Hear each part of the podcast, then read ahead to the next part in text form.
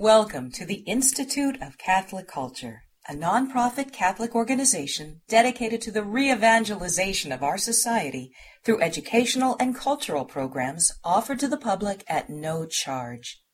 This and other presentations, hundreds of hours of audio, are available for free on our website, www.instituteofcatholicculture.org. There you can listen to or download educational programs related to all aspects of our divine faith, and you can review our schedule of upcoming events. We hope you can join us in person. Blessed is our God at all times, but now and ever to the ages of ages. Amen. To recite the hymn in preparation for the Nativity.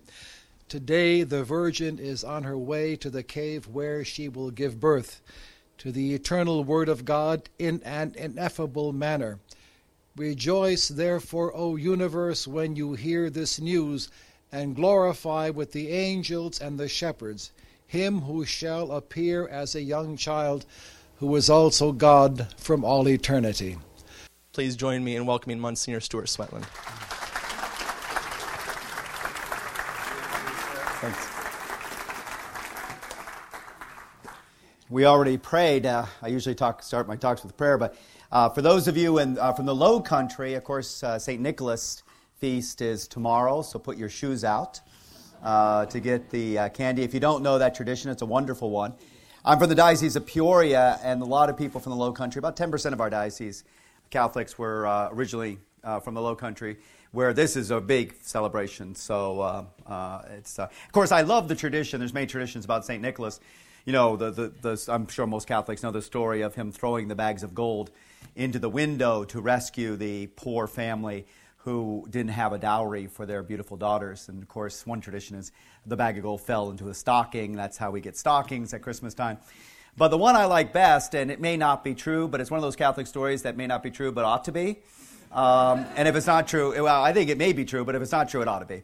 Um, uh, Nicholas, of course, the uh, historical Nicholas, the bishop and uh, defender of faith, uh, was a uh, participant in the Council of Nicaea. And it's said that he got so uh, uh, angry at the Arians denying the full divinity of Christ that he punched one of the Arian bishops, uh, right, knocked him right out. Uh, and uh, was, because you're not supposed to put hands on a bishop, got himself excommunicated for that and had to be restored to, to full functioning as, as a bishop and priest. But I like to think that the man who really is behind Santa Claus. And that's a fascinating story. You should have a talk someday on that, how we go from St. Nicholas to Santa Claus. Believe it or not, Coca Cola had something to do with it.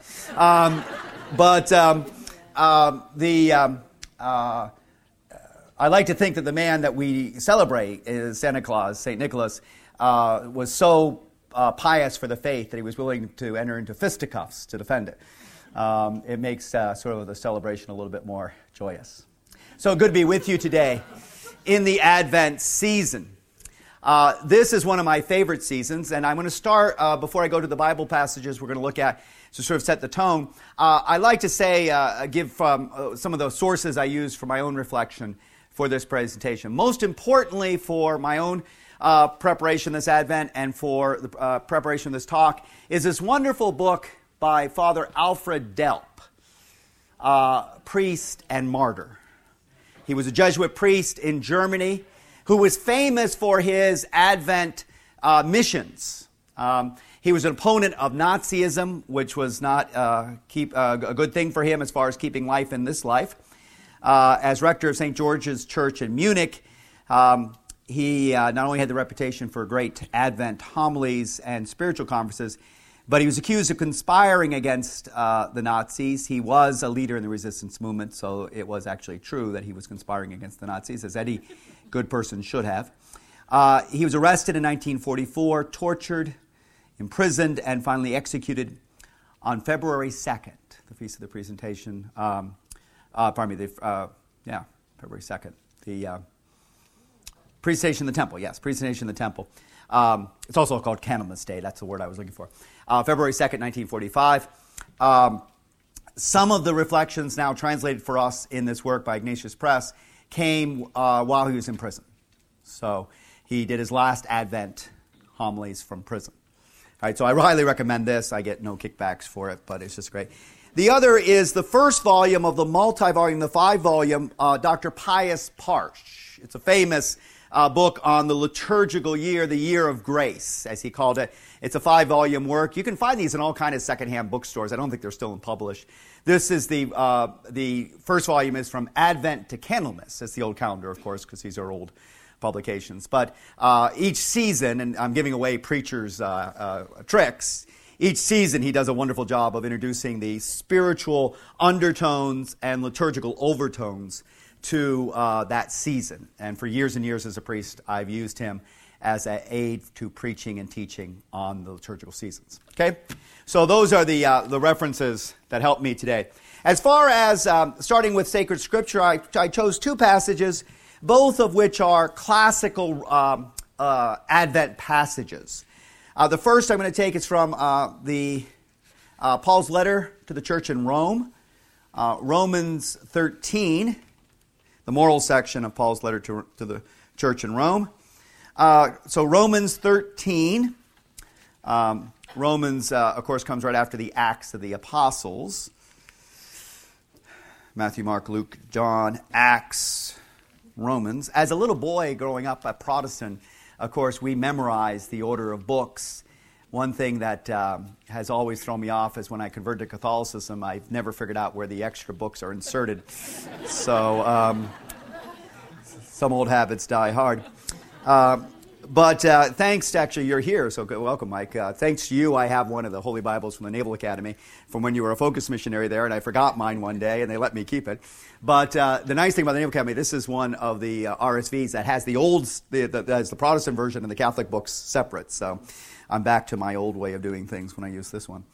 Um, but Romans chapter 13, let's start at verse 11. My uh, uh, new Revised Standard starts this pericope with the headline, An Urgent Appeal. Besides this, you know what time it is, how it is now the moment for you to wake from sleep. For salvation is nearer to us now than when we first became believers. The night is far gone, the day is near. Let us lay aside the works of darkness and put on the armor of light. Let us live honorably, as in the day, not in reveling and drunkenness, not in debauchery and licentiousness, not in quarreling and jealousy. Instead, put on the Lord Jesus and make no provision for the flesh to gratify its desires. The word of the Lord. The other passage is a, another classic Advent passage uh, from the Gospel this time, Luke chapter 21. Um, the third of the Gospels, Matthew, Mark, Luke. Luke 21, um, starting, uh, let's start at verse 25. Luke 21, starting at verse 25. There will be signs in the sun the moon and the stars, and on the earth distress among nations, confused by the roaring of the sea and the waves. People will faint from fear and foreboding of what is coming upon the world, for the powers of the heavens will be shaken. Then they will see the Son of Man coming in a cloud with power and great glory.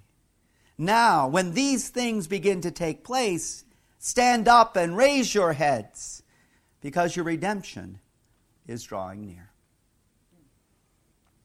The gospel of the Lord. Just love Catholics. Just on there. Like I said, in my old days, it would have been amen, brother. Um,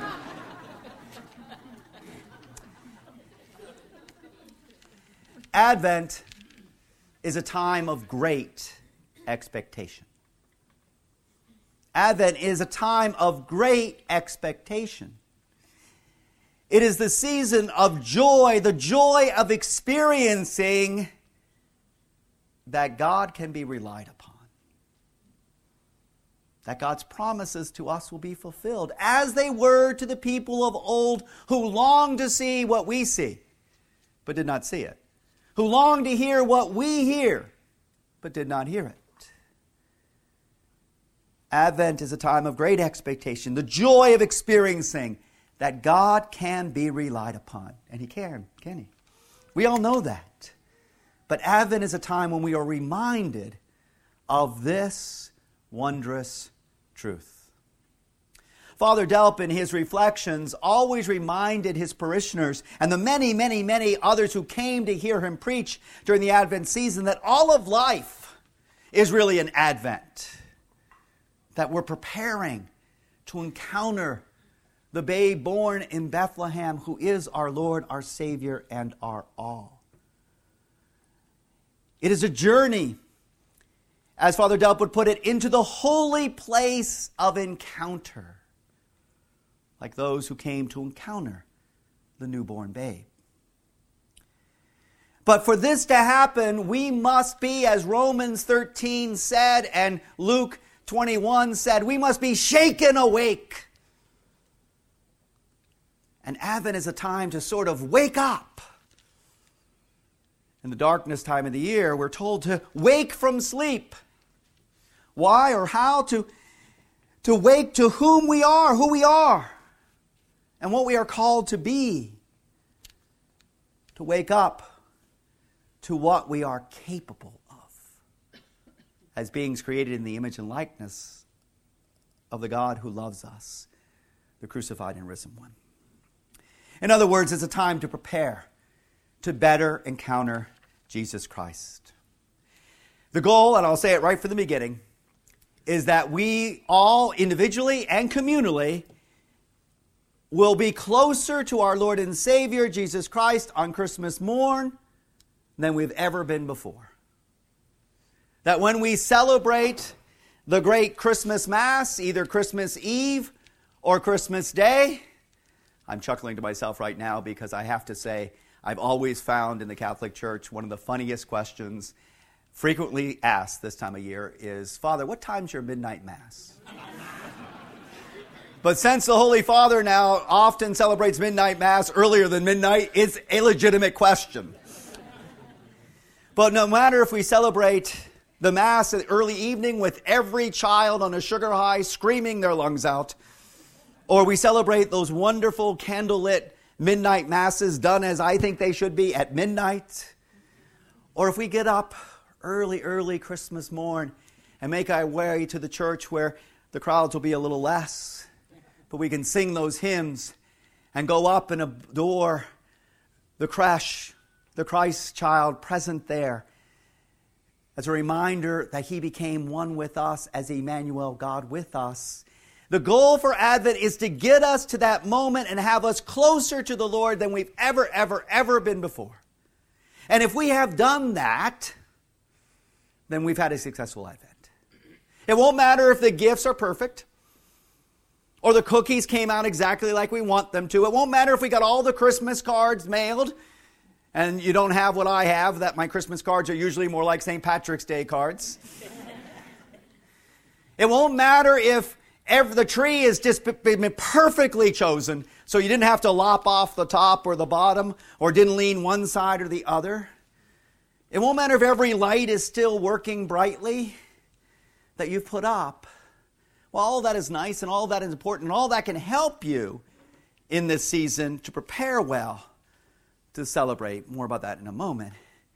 None of that matters as compared to what Advent is about preparing our hearts and minds to receive the Lord ever anew. Make sense? Yes. All right, so that's the big picture, right? We already got the big picture. You can probably say it's time to go and eat the cookies. Um, but I, you know, they, let's get into some of the minutiae.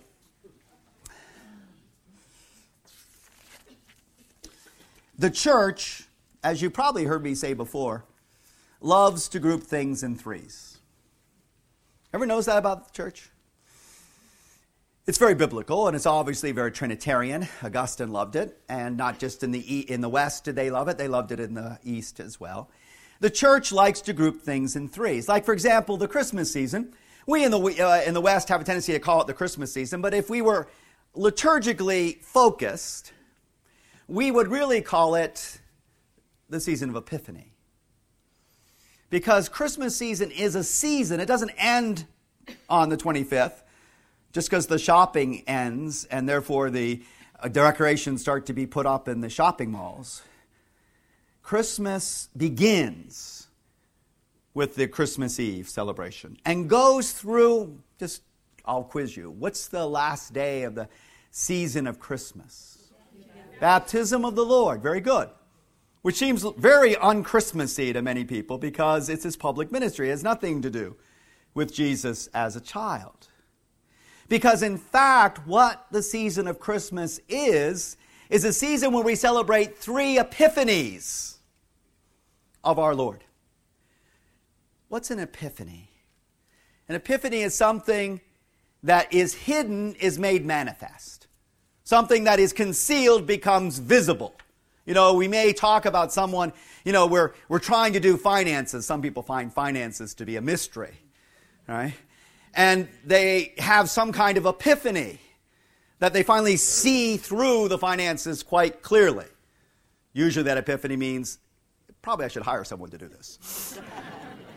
but we have that moment where hidden wisdom becomes known to us. The term epiphany has that understanding that something that's hidden is made manifest, is made visible, made known. So the Christmas season is a season where we celebrate three epiphanies of the Lord. The first epiphany is Christmas Day, when the newborn babe is announced by the angels to the Anawim of Israel the remnant of Israel, the little ones, the poor ones, the marginalized ones, like Mary and Joseph, and the shepherds who come to worship the newborn babe, the ones who are keeping watch at night. I've had the great honor of saying Mass in those caves not far from Bethlehem, uh, where the shepherds, by tradition, were keeping their watch at night. And I have to tell that the last time I did it, uh, it's a tender moment for me because it was the last trip I had with my mom before she passed, and it was great that it was to the Holy Land. But uh, she had unfortunately had a, a, pickpocket in Paris at the airport, so she lost her passport, and I had to stay behind to get her a new passport. It was, it was a mess, and we had to, and we finally flew from Paris to Holy Land. But by that time, we were flying overnight, so we had been not only the normal lack of sleep for transatlantic uh, uh, sleep, but we had been up a whole extra uh, half half day by being up that whole night. Well, when I got to uh, the Holy Land, the first Mass we were celebrating, and I was leading a whole pilgrimage, was in the Shepherd's Cave. And so I got literally to the place, driven by the taxi, just in time to celebrate Mass. You know how the Masses in the Holy Land, boom, boom, boom. You don't have a whole lot of extra time, so boom, right on.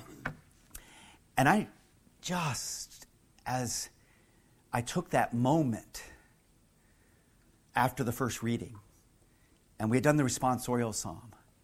I had sat down for the first time and I had put my head back against the cool of the cave. And just for a moment, I must have dozed off.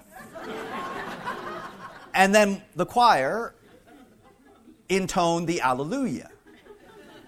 And like, you know, every priest, the Alleluia immediately brings the response of spring up. I sprung up forgetting I was in a cave. So I had the experience of what it must have been like for the shepherds when those angels began to sing outside. A lump on the head, and I saw more stars than just what is in the sky. The first epiphany of the Christmas season is to the Anawim of Israel, who saw that what had been prophesied in the prophets of old, centuries and centuries and centuries before, had come true. The virgin shall conceive and be with a child. He will be Emmanuel, God with us. Wonder counselor, Prince of Peace. Think of all the things that were going through their heads as pious members of the remnant of Israel as they saw the newborn babe. The second Epiphany in the Christmas season, of course, is the Feast of Epiphany, where this mystery is made known to some of the Gentiles as a foreshadowing to the universal mission of the gospel going to all the world. And of course, it would be the more appropriate day for us to actually exchange gifts, like they do in the East, because they're always really smart. Get the Christmas discounts, give your gifts on the Epiphany. Now, this feast is one well worth celebrating more than we do, but it is the center of Christmas season. The third epiphany, as you rightly said, was the epiphany that we celebrate as the baptism of the Lord when Jesus begins his public ministry and his mystery is made available to all. Yes, he's preaching to the lost sheep of the house of Israel, but he's going to form his disciples to be the evangelists who begin to take the gospel to, from Jerusalem to Samaria to all the earth. Now, Christmas is a season, therefore, of three epiphanies. Typical season three. All right? Um, even in the Lent Easter season, there's this idea of three the passion, death, and resurrection. Right?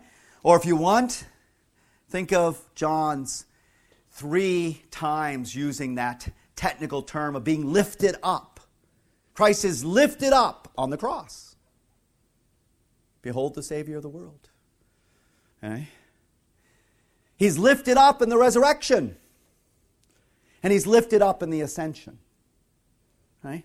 So again and again and again, we can find these, these threes in our liturgical and theological tradition. The season of Advent is no different. It's structured to focus on three advents, if you will, of Christ. Three coming of the Lord to us. The beginning of Advent focuses on what we call in English the second coming.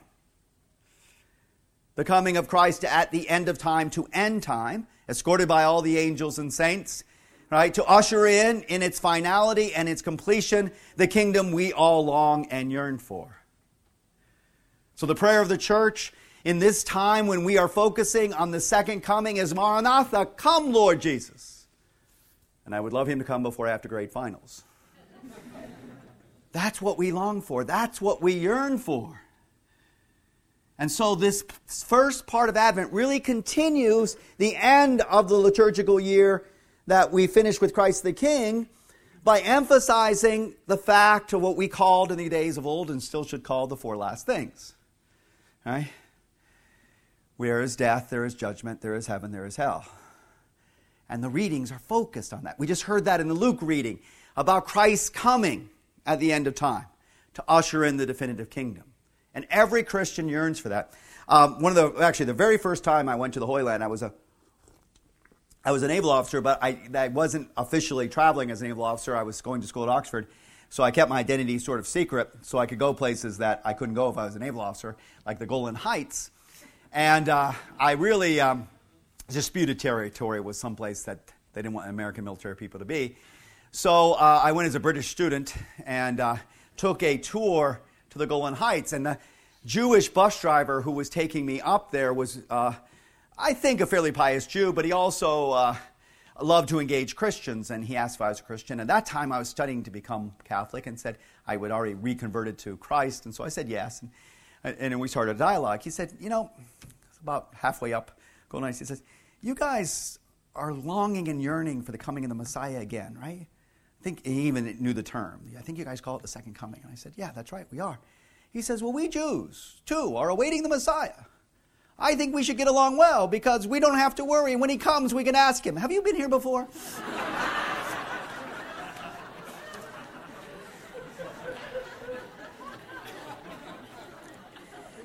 the, um, the first part of the Advent season focuses on the second coming of Christ the, that we long for, and we realize it's out there in the future.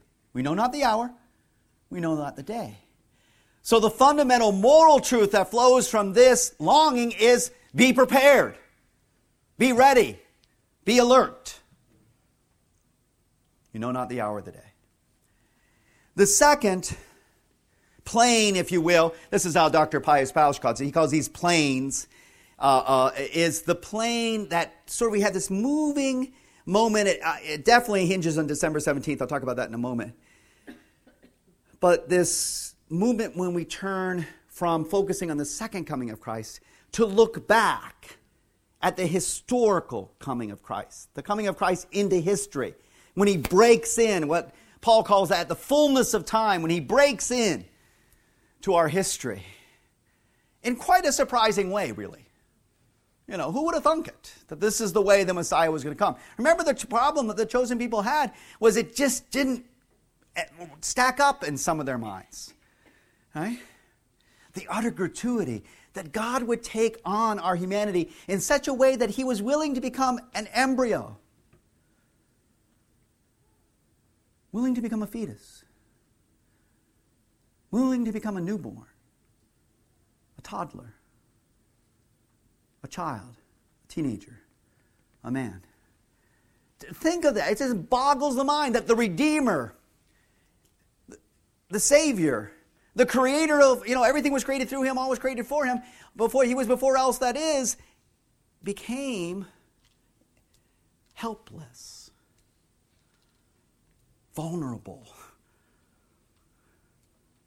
There's nothing more vulnerable than life in the womb as we know all too well in our society. Nothing more vulnerable than a newborn baby. But yet our God was willing to become vulnerable. It's a perfection of God, vulnerability. vulnerabilityness. He became vulnerable to teach us how to live and how to love. That's how much He loves us. Right? And we look back at the events that we celebrate, and that's the second part of Advent begins that focus, or has that focus, which carries into of course, our Christmas season. So there's two planes, if you will, or two advents of, of Christ, two comings of Christ the one in history and the one at the end of history. The third is the coming of Christ in grace, here and now, in this present moment. That Christ is coming to us. Not just He came in the past and He'll come in the future, but He is present with us now as Emmanuel, God with us, the one who said, I will be with you until the end of time and we open our heart and we open our mind to His presence in our midst. Two or three are gathered in His name, He is present. He is mysteriously present here. He's mysteriously present in that supreme way of the Holy Eucharist. So these are the three planes, if you will the historical plane, the plane of grace, the eschatological plane. And each of them, in a way, is aided by certain figures or certain symbols or certain uh, ideas. This is clearly seen in the historical plane, where Advent gives us certain, I like to say, um, um, symbols of faith, the prophets, especially Isaiah. It's almost like the church in, in her liturgy during Advent says, okay, Isaiah, it's like a, a kid's Christmas pageant. It's time for you to come on and proclaim. Right? And some of the other figures the church gives us, besides the prophets, especially Isaiah, is uh, John the Baptist. And finally, towards the end of Advent, Mary and Joseph. Right? So it's, and it's not just Mary and Joseph, too. You could add the angels, you know, and their role in both Annunciation uh, uh, to Mary and the proclamation of birth. So we'll get to that in a moment. But I, I want to make a, a little uh, aside about these, this, these three planes because I think it's important that we recognize that while this is particularly a focus of Advent, it's actually liturgically a focus of every liturgical celebration. We used to say, as one of our memorial faiths, Christ has died, Christ is risen, Christ will come again. You see the threefold Christ has died. That's historical plane. Christ is risen. He lives right? That's the plane of grace. Christ will come again. That's the eschatological plane, right? Or when we do the priest or the deacon does the um, confiteor, if he does it correctly, he should recognize those three planes, and the the um, words we use should reflect that. Like, um, um, let's see if I can do one from memory. Um, Lord Jesus, you came to show us the way to the Father. See, you came, past tense, to show us the way to the Father. Right? Christ Jesus, you give us the consolation of the truth. Here and now. Right? Lord Jesus, you are the good shepherd, leading us to everlasting life. Lord, have mercy. See, the threefold strophes of the penitential rite have that structure of history, present, eschatological future. Right? And every celebration of the Mass is a remembering of past events. He took bread, said the blessing, broke the bread. Right? We're recalling and we are remembering these realities. Right? But he comes to us here and now, present in the Eucharistic sacrifice. We make present Calvary again so that we can participate by offering ourselves in union with what Jesus did for us on the cross. It's made present to us because Christ's choice continues through space and time and is always present to us. We can, if you will, tap into it and be part of it, participate in it, make it our own. Right? But when we receive the Eucharist, the tradition of the church is it's also a foretaste of heavenly bliss of union with our Lord and Savior. What makes heaven heavenly is that we're united with the one we love with all our heart, with all our mind, with all our spirit forever and ever. And the Eucharist is a foretaste of that perfect union. So every celebration, right? It's true of baptism. Right? We remember that Jesus came to John the Baptist to be baptized in the Jordan, not because he needed to be saved by the sacrament of baptism, but he came to be baptized to make all baptismal water holy. So much so, you know, the tradition is if you're using water from the Jordan, you don't bless it. It's already been blessed. We remember that. We make it present for the baby or adult that's being baptized, and they enter into the saving mystery of becoming a son or daughter in the Son, truly transformed and adopted into the divine human family which is the family of God. But baptism is an entry into God's eschatological communion of the church, which is a pilgrim church. This is one thing that Pope Francis is emphasizing, and it's a good thing for us to remember. We're just passing through. Right? This is not our final home. Right? He, he's for a little creative destruction. Right? The idea that, you know, hey, Things change. Cardinal Newman understood that. To be alive, he said, is, is to change. To be perfectly alive is to change often. Right? You know, we can't just be static. God is not that way. It's, the dynamism of God is leaving to the eschatological kingdom. The Second Vatican Council said the kingdom is here present with us in seed or embryo, growing, sometimes indistinguishably, in our midst. It's not completed. We live in that time that's the kingdom's already begun in Christ, but it's not yet brought to its fulfillment. Does that makes sense, all this? Okay?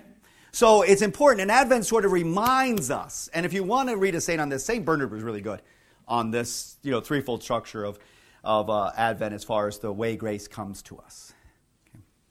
All right. I already stated that the goal of Advent is preparation.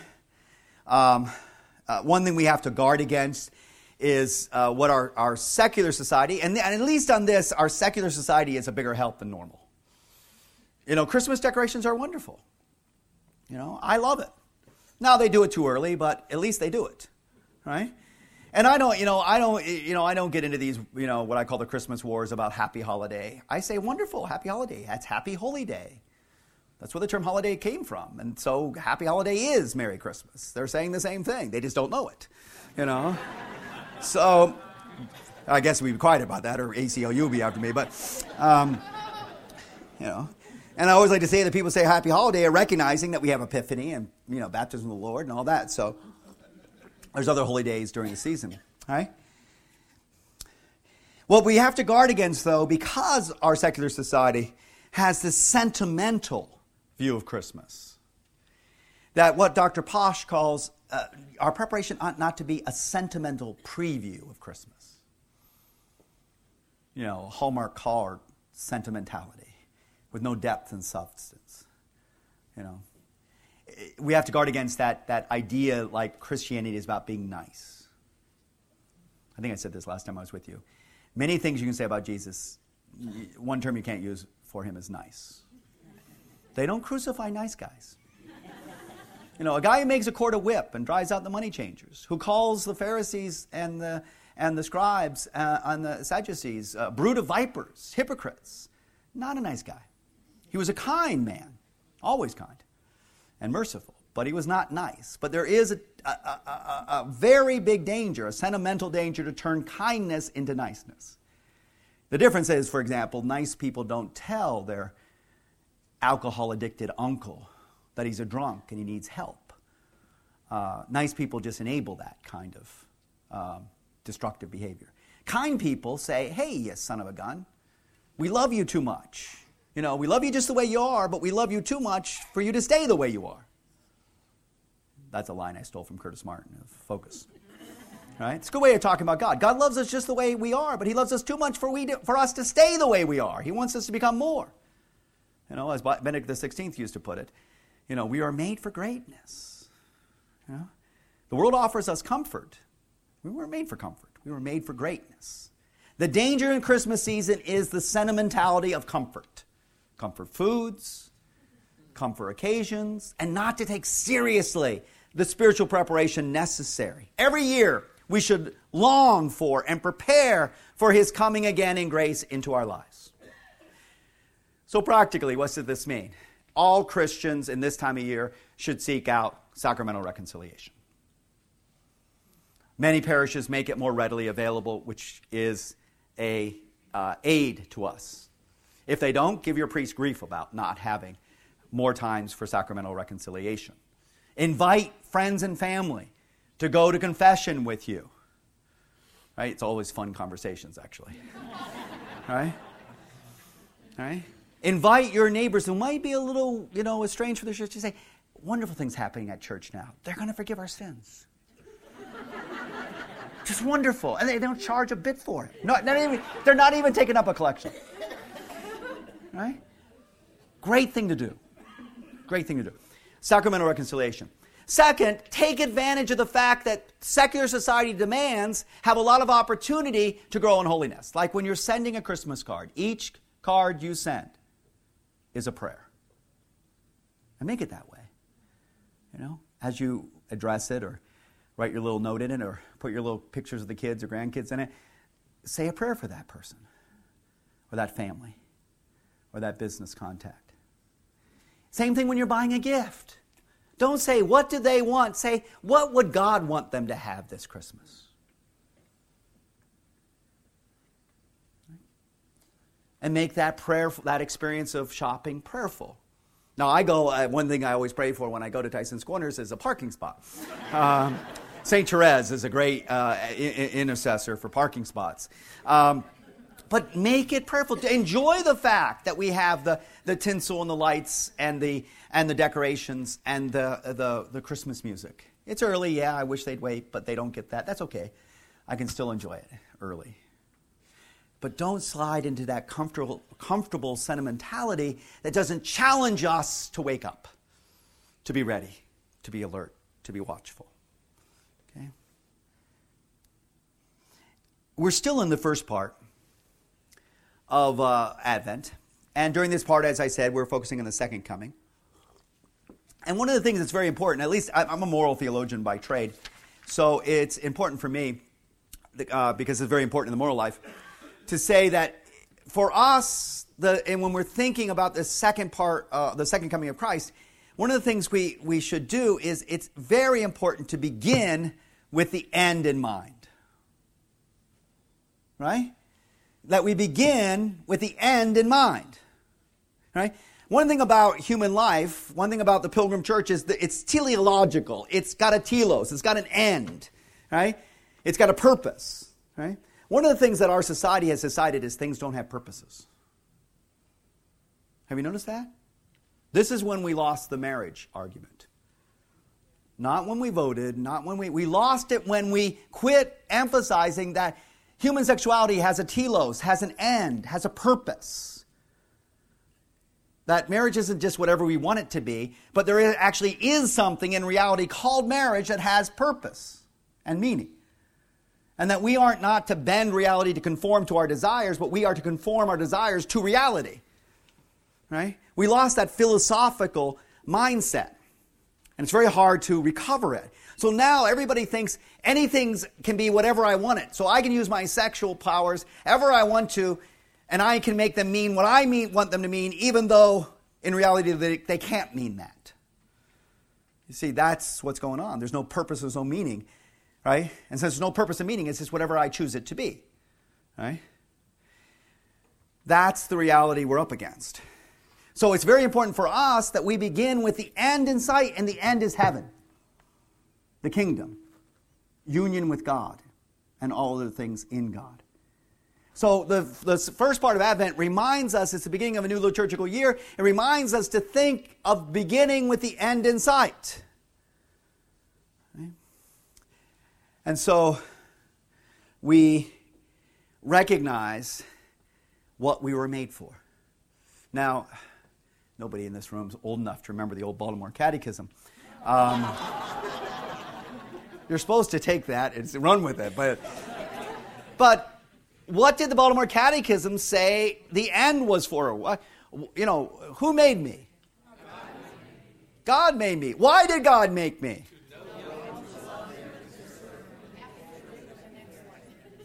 Not bad. I'm in finals mode, so B minus. But um, to know, love, and serve Him in this life, and to be happy with Him in the next. Right? That very yeah. Give that woman a holy card. Uh, that's the that's the end of it all. That's the purpose. That's what we were made for. And it begins now, but it finds its fulfillment in heaven. We got to start with the end in sight. And that's why the Lord tells us seek first the kingdom, and everything else will be added unto you. If our lives and our hearts and our minds and our lives are orientated towards the kingdom, everything's going to fall into place we know that all things work together for good for those that love God and are called according to his purpose. Romans 8 28. Right?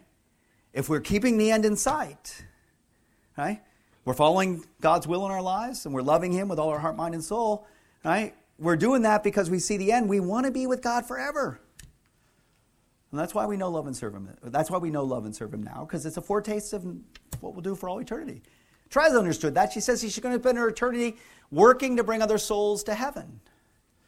You know? That's why I personally don't like the uh, use of the term eternal rest. Because I don't think heaven will be rest. Right? My reading of Revelation is it doesn't look restful. That's good. I, I, as you might notice, I'm kind of high energy. I don't think eternal rest is very, uh, is very encouraging. Right? But it's at, at uh, it's so uh, I could go on and on about the end time, but you get my point somewhere in the middle of Lent. And, and it takes different moments and different ways. This year, it's pretty early.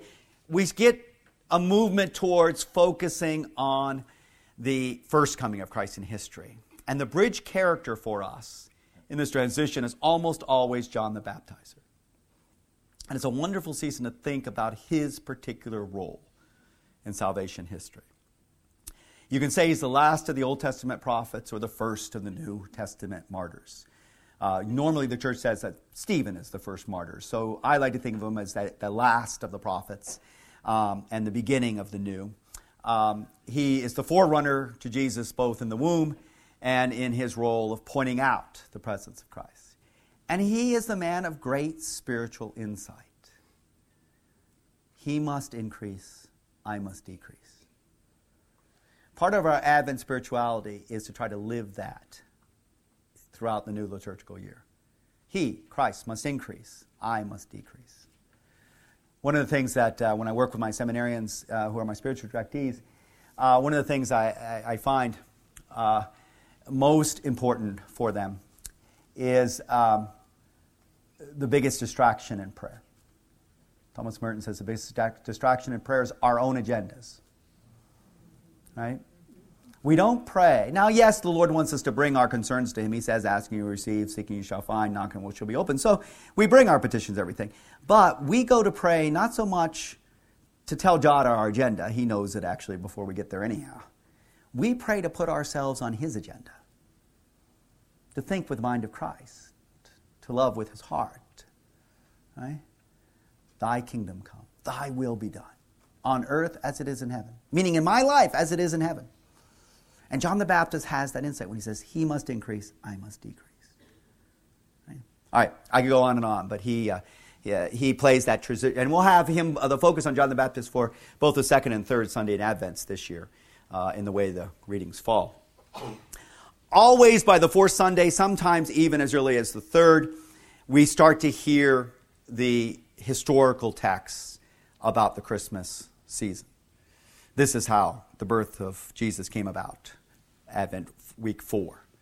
Right? And uh, of course, there, Mary and Joseph and uh, the angel of Annunciation uh, is involved, and these are characters that we uh, revel in and reflect upon.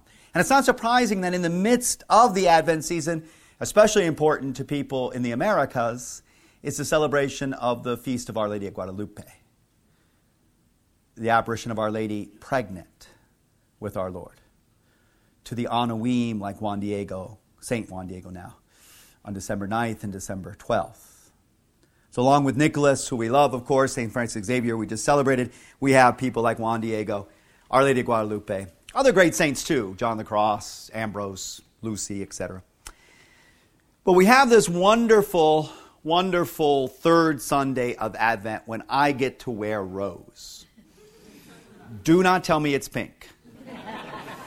By definition, even if it's the pinkest rose you ever saw, it's rose. What is that Sunday called that is the third Sunday of Advent? Laetare Sunday. Right? Gaudete? Laetare, I'm sorry. I, I, Laetare is in Lent. What am I thinking? I'm, I've got to look at my own notes here. Sorry about that. Uh, Gaudete Sunday, sorry. I, but I, the reason I'm saying that, I want to talk about the three times the church particularly talks about joy. Gaudete, Laetare, and Jubilatio, the Easter season. Another example of threes. Gaudete Sunday, we celebrate the joy under the aspect of anticipation. You know, God saved me, St. Teresa used to say, from joyless saints, St. Teresa of Avila. You know, the kind that wear their faith as if it's the most burdensome thing in the world. You know, those miserable Christians. I love it. The Pope used the term sourpusses for them. I have no idea how they're going to render that in Latin. But um, um, that, uh, that that sense that we that Christianity is a burden. No, it should bring great joy. And so the church during the liturgical year celebrates joy under various aspects. Uh, Gaudete Sunday uh, is the joy of anticipation. It's like the joy of the little kids waiting for those gifts to be opened, counting the days off on their little Advent calendars. We all should have that kind of anticipation for the coming of the Lord at the end of time and in a more profound way into our lives and hearts. And it should be joyous. Isn't it joyful to think? You know, I, uh, being in the military for, for 10 years, you know, I was lucky every Christmas I made it home, even though sometimes it meant coming in right on Christmas Day. It was always such a great enjoyment to anticipate being home for Christmas. And, um, uh, I remember the one time I came fl- flying in from North Africa, and uh, I had this terrible camel skin thing on. I don't know what I was thinking. And my, the first thing my parents made me do is say, That thing stinks, you stink, get in the shower. Uh, so, uh, but it was great to be home. So, the anticipation of union with your family and friends, of union with God, of union with one another. The second time we celebrate joy in a particular way in our liturgical calendar is in the middle of Lent, Laetare Sunday. That moment when we break a little bit the rigors of the fasting season of Lent. That's the joy of recess. A, a, a slight, um, you know, like an oasis in the desert. You know, just a slight break from the arduous journey to be renewed, refreshed, to see a little flowers, you know, and to move on. So it's that joy of, of a short break in the midst of an arduous and difficult journey. And the last and most important time we celebrate in particular way joy in the, in the church's liturgical calendar is Jubilatio, the jubilation of the Easter season, which goes the whole 50 days of Easter. And notice it's 50 days for Easter because we always party more than we fast. Because Catholics are party people. Right? You know, okay. Um, I need to bring this uh, to a conclusion. There's so much more I'd like to say. Uh, but um, uh, I want to end with some thoughts from Father uh, Delp um, and from uh, Thomas Aquinas. Um, in this period of preparation, there are certain things, Father Delp says, that we discover about ourselves and about God. He says we first find, if we are reflective, the fragility, the powerlessness, the futility of human life in reference to its ultimate meaning. He wrote that from prison long, uh, not long before his death. He said, when you look at it, I'm paraphrasing, when you look at it, we are very fragile. We are very powerless, powerless. And yet, even the best of human efforts without God are utterly futile vis a vis our ultimate end. In other words, we discover we need salvation. We need God. But the second finding, Father Delp says, as he's being tortured in the Gestapo's chambers before they execute him, is that God is on our side. God is pro nobis, for us. He is truly Emmanuel, God with us, and He is God for us. I don't know if I was in a Gestapo prison if I could have written that second statement. God is on our side. Remember, uh, February 2nd, 1944, it's not clear that Hitler's going to be defeated. The Battle of Bulge, he broken through. You know, if some things had gone a little south, it might have been a long stalemate. Delp's attempts with others to lead a resistance had ended in utter futility. And most of them were round, up. ones that weren't killed immediately were round up and soon to be killed, like one of his confreres, Bonhoeffer, the Lutheran.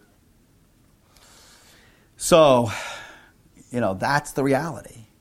And he can say that the second thing we discover after we reflect upon the futility, it seems, of our own efforts is that God is on our side. And this leader should lead, he thinks, to a profound commitment in faith. To entrust yourself to the God who's on your side. Faith, he said, is a real encounter with the presence of God. And it's a real challenge a challenge to shake things up, beginning with ourselves. Didn't Pope Francis say that in his, ex, uh, his uh, apostolic exhortation? We need to shake things up. Right? Boy, he's shaking things up. I've often meditated on what it must be like to be his security detail. Tough job, that one. It's faith is a real encounter with the presence of God, a real challenge to shake things up and to abandon ourself to the divine, he said, now I'm quoting, unpredictability. The divine unpredictability. Who would have thunk it? He came as a little child to an obscure couple in a questionable marriage status under a conquered, as a con- part of a conquered people under a despotic, you know, an arbitrary ruling class. I could go on and on. That's how he chose to become one with us. Now, his sign, if you will, or the thing he says that in many ways sums up Advent, remember he's German, is the Advent wreath, which actually was a Protestant thing that became Catholic, if I read my history right. But don't quote me on that, I'm not an expert, but that's how I read it. But for him, it wasn't the wreath so much as it was the candles in the wreath. He says, Candles give light, but only by offering their very selves, their own substance. And we are called to be, in imitation of Christ, a light of the world. In the darkest, darkest time of the year, in the northern hemisphere, in the coldest, coldest time of the year, we are to be lights unto the nation, in imitation of Christ. To be a candle that lights up the world, but only by offering its very self, or in our case, our very selves. He said, The world is freezing to death from loneliness, from a deadened heart, or from deadened hearts, plural, from despair flowing from helplessness. Someone is needed to live life, as he puts it, in its proper form. That's a great phrase. To live life in its proper form, in accordance with its telos, its end. And he said, ultimately, you can sum up the proper form in a verb. We were made to adore or to come. Let us adore him. Or as St. Thomas put it in the first part of the second part, question 31, article 1, to be precise. A well being of the spirit in response to what exists is joy. That's his definition. A well being of the spirit in response to what exists. We were made for joy. We were made to adore. We were made for greatness. Glory be to the Father, and to the Son, and to the Holy Spirit.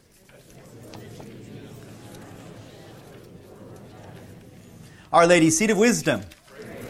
name of the Father, Son, and Holy Spirit. Amen. Thank you, Monsignor. Thank you.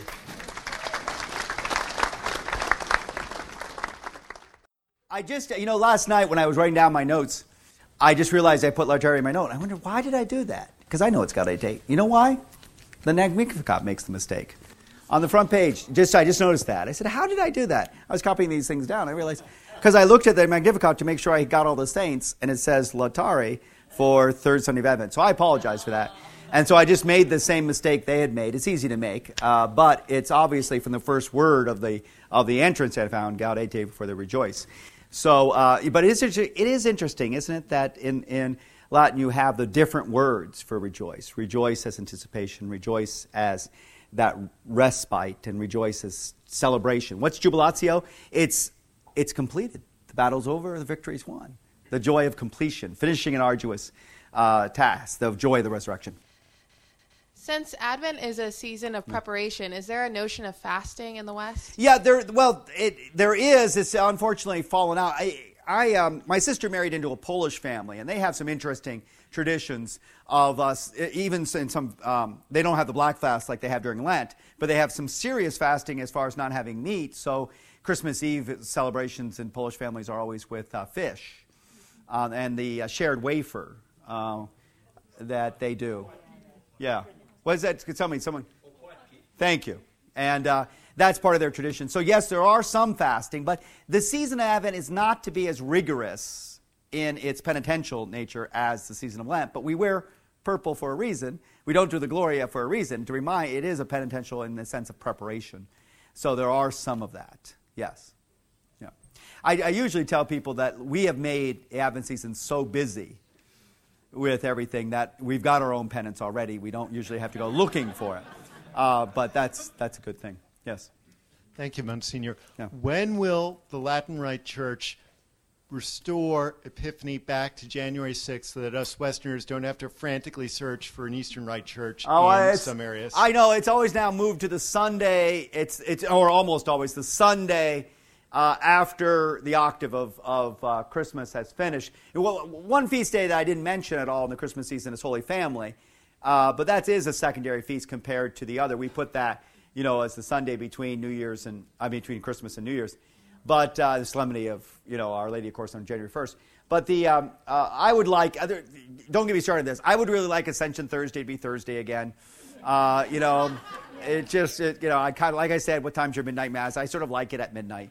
Um, you know, I, uh, I understand. We know there's sometimes we need to move feasts, like when the feast of Joseph, the solemnity of Joseph, falls in the middle of Holy Week, to move it to the next available day, which can be several weeks away, but that makes sense. Or, or same thing with a, a Assumption, like we did. I mean, uh, uh, a, a Annunciation, like we did this year.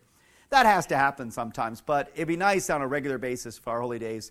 What I wish our bishops would do is just pick a group of holy days that we're all going to celebrate every every diocese and they're going to be on the day no matter where they are we're going to celebrate them and you know to make them kind of big and, and for catholics to start taking them as real holy days holidays uh, take off work take off you know we need our like december 8th patronal feast day which this year falls on a sunday so we celebrate the 9th you know i'd never have understood why catholics it is our patronal feast day as a nation i don't understand why we don't make it a real celebration but we don't. And you know, our Jewish brothers and sisters are pretty good about this. You know, um, uh, they take Yom Kippur whenever it falls, and they take it, and they take off work, and uh, that's a good thing.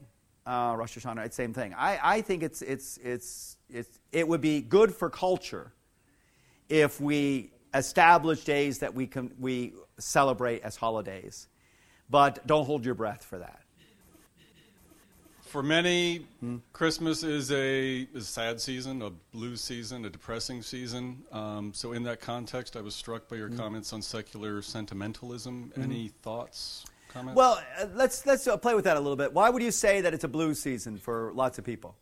You're right. The psychologists and, and, and social scientists tell us this because they lost a loved one, and it reminds them of that. You see, what what's lacking there for our society when you become a consumeristic, materialistic society, what's lost is hope. Right? And once hope is lost, then the ultimate, the opposite of hope is despair. Right? And uh, the last thing in the world Christmas is, is a season of despair. But if you've lost hope, it's a sad reminder that you have when people are celebrating the hope of the newborn babe. That's what's going on. So, what we have to do is we live joyfully. We show the peace and joy of the gospel. We become the leaven in the society that's going to shake things up and help the whole mess rise. We begin to give witness to the hope that is within us. And the people who are tempted to be despair during Christmas are many, and our obligations is to try to show them there's something beyond their grief. Thank you very much, Monsignor. I, I want to mention one thing because I left it out. My, I always look at my notes to see what did I forget. One thing I forgot, I would really be angry with myself if I didn't mention it to you, at least now, are the O antiphons, starting December 17th. Okay? December 17th is definitely a transitional day in daily Mass where we move towards running right up to Christmas and we begin the antiphons for the Alleluia, which are the antiphons that priests and religious and laity who pray the office pray on evening prayer, all begin with O. The very first one is O sapientia, O wisdom. Right? And that's where the song O Come, O Come, Emmanuel comes from. All the verses are basically the O antiphons put together. Okay? So from December 17th until uh, Christmas Eve, each day is a different O antiphon. I love that tradition. I love praying and meditating on the O antiphon starting December 17th. And for me, that's usually the moment I can click in to really preparing because as an academic that's when grades are usually in and i can actually do that so if you haven't had a good advent up until then you know circle the 17th interesting enough the church that day in daily mass gives us the beginning of matthew's gospel which a lot of people hate because it's the you know it's the lineage of our lord you know which has all the names that no one can pronounce um, and of course uh, you know, all you have to say is you pronounce them uh, very confidently, and everyone assumes that that's the way it's pronounced.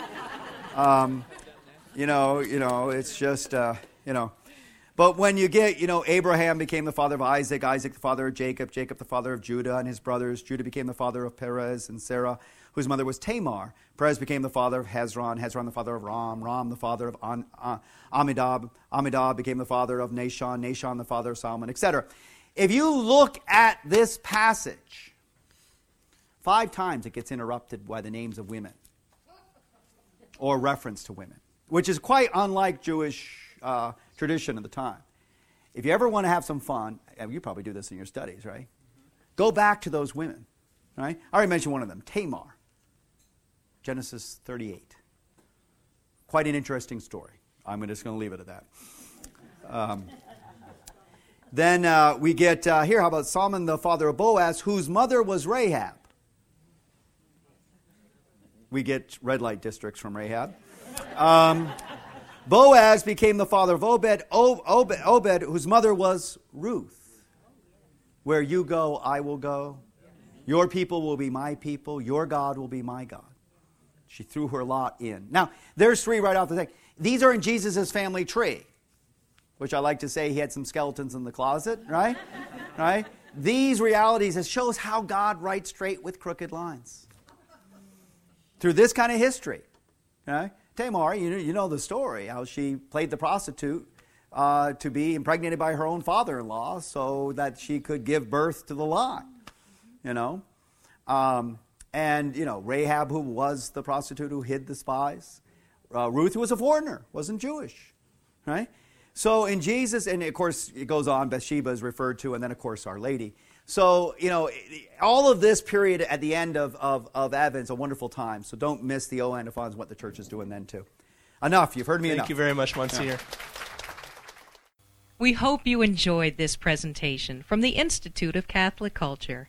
If you'd like to learn more about the mission of the Institute and how you may become a part of this important work, please visit our website at www.instituteofcatholicculture.org or call us at 540 635 7155.